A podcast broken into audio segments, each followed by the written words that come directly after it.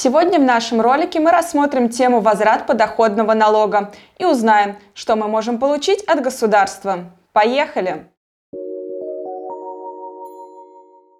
Если вы являетесь наемным сотрудником и производите уплату налога на доходы физических лиц сумм своей заработной платы, то вы имеете полное право вернуть этот самый НДФЛ из бюджета в следующих случаях.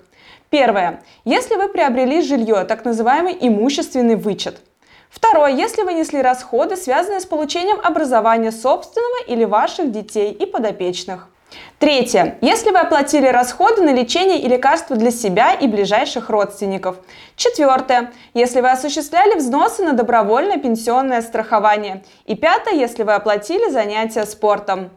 Теперь рассмотрим подробнее каждый из случаев.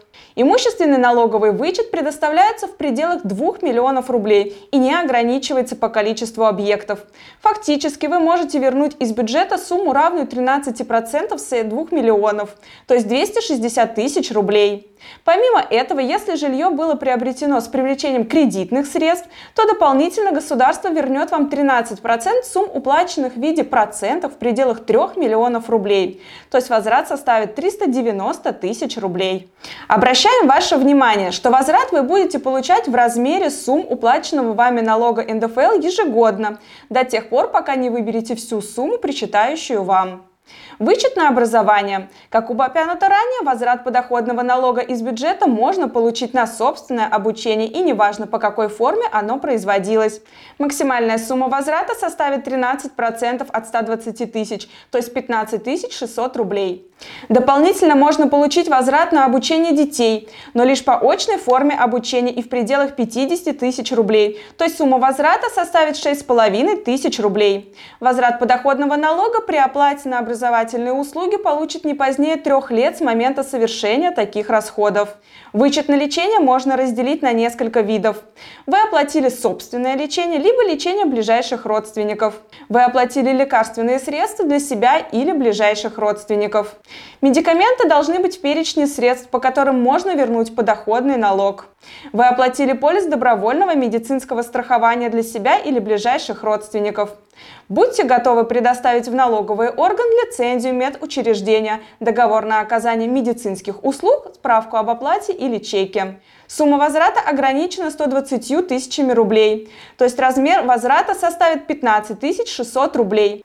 Исключение составляет дорогостоящее лечение, возврат налога по которому не ограничен и исчисляется в сумме 13% с фактически понесенных расходов. Пенсионный вычет. Возврат подоходного налога могут получить те, кто платил пенсионные взносы по договору негосударственного пенсионного обеспечения, а также те, кто платит страховые взносы по договору добровольного пенсионного страхования, заключенному со страховой организацией. При этом такие договоры могут быть заключены не только в свою пользу, но и в пользу родителей, детей или супруга. Здесь также существует ограничение в сумме в 120 тысяч рублей, с которым можно произвести возврат налога. То есть возврат составит 15 600 рублей. Вычет на фитнес. С 2022 года граждане могут получить еще один социальный налоговый вычет. Это вычет на физкультурно-оздоровительные услуги для себя и для своих детей или подопечных. Для его получения требуется, чтобы организации, предоставляющие им такие услуги, были включены в специальный перечень организаций, утвержденный Минспортом. Для получения этого вычета в декларации необходимо приложить договор и документы об оплате спортивных занятий. Теперь хотим обобщить все эти понятия. Все рассмотренные нами вычеты являются социальными, а это значит, что государство вам задолжало только в том случае, если в течение года с вашего дохода работодатель отчислял 13% налога на доходы физических лиц в бюджет. На социальные вычеты существуют ограничения в 120 тысяч рублей. Например, если вы оплатили лечение в размере 200 тысяч рублей, обучение ребенка в размере 100 тысяч рублей, а еще оплатили родителям добровольное медицинское страхование, то вы все равно сможете вернуть из бюджета только сумму, равную 15 600 рублей, то есть 13% суммы 120 тысяч рублей. Все возвраты можно получить, подав декларацию по форме 3 НДФЛ с приложением соответствующих к вычету в территориальную налоговую инспекцию.